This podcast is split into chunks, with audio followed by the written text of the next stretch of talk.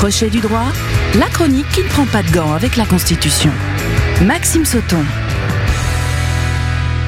Bonjour Maxime. Bonjour Julia et bonjour à toutes et à tous. Les deux dernières semaines, nous avons vu l'amendement parlementaire et ses limites.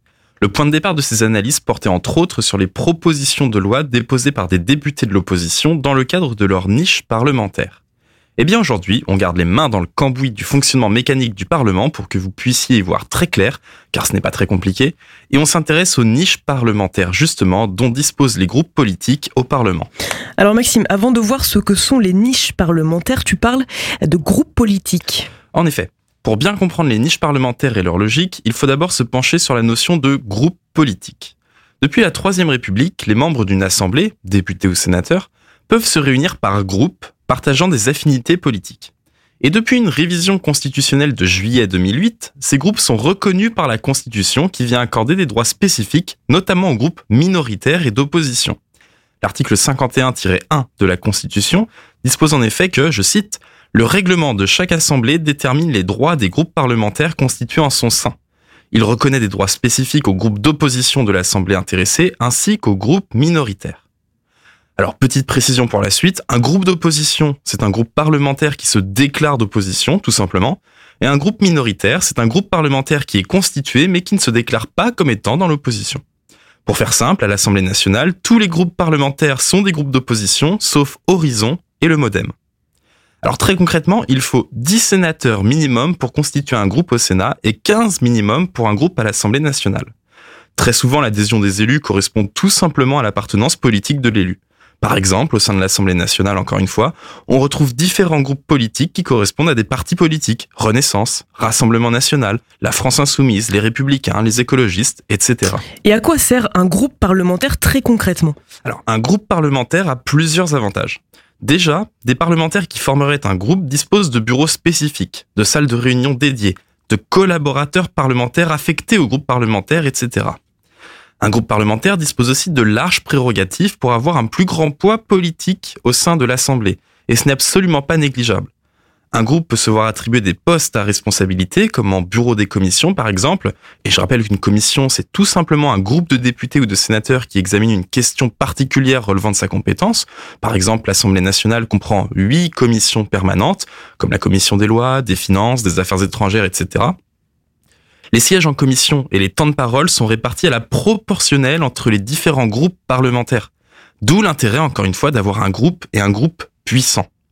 Enfin, entre autres, les présidents de groupe participent à la conférence des présidents qui organise les débats. Ils peuvent notamment demander un scrutin public ou une suspension de séance.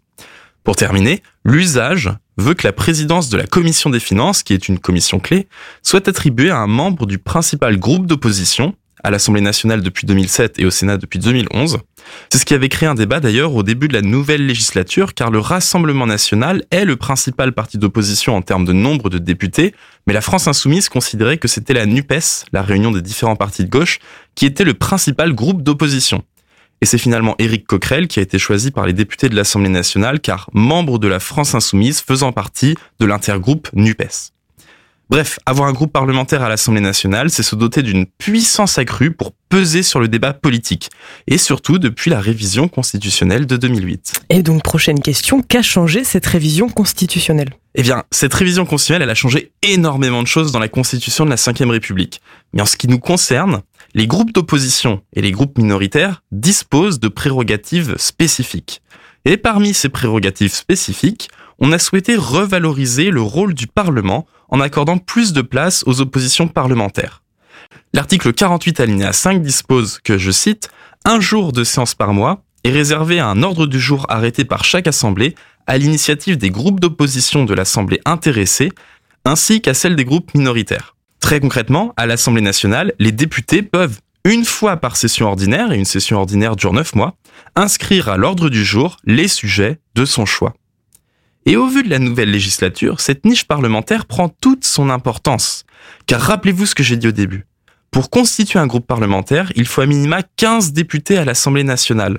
Eh bien, depuis les élections législatives, des partis, comme le Rassemblement national par exemple, sont passés de non inscrits, car pas assez de députés pour former un groupe à l'Assemblée, à 88 députés, donc premier parti d'opposition si l'on exclut l'alliance de la NUPES. Ainsi, des partis d'extrême gauche ou droite, si l'on prend la France insoumise ou le Rassemblement national, disposent désormais de niches parlementaires pour proposer au débat leurs idées. L'opposition prend alors une ampleur nouvelle qui redonne du poids au rôle du Parlement de par l'absence de majorité absolue à l'Assemblée nationale notamment. Et donc la niche parlementaire devient une source de débat très intéressante et c'est une véritable tribune pour les groupes d'opposition ou les groupes minoritaires. Voilà, pour les niches parlementaires, ce n'est pas très compliqué, mais vous en entendrez encore parler, car l'intérêt réel, d'un point de vue constitutionnel, c'est de créer une fenêtre ouverte aux propositions des groupes d'opposition et minoritaires que le gouvernement est obligé d'écouter et sur lesquelles le Parlement doit se prononcer. Je vous souhaite sur ce une excellente semaine et de très bonnes vacances de Noël. Merci Maxime, rendez-vous bien sûr en janvier pour un nouvel épisode. En janvier, merci Julia. Crochet du droit à podcaster et à réécouter sur myson et le sonunique.com.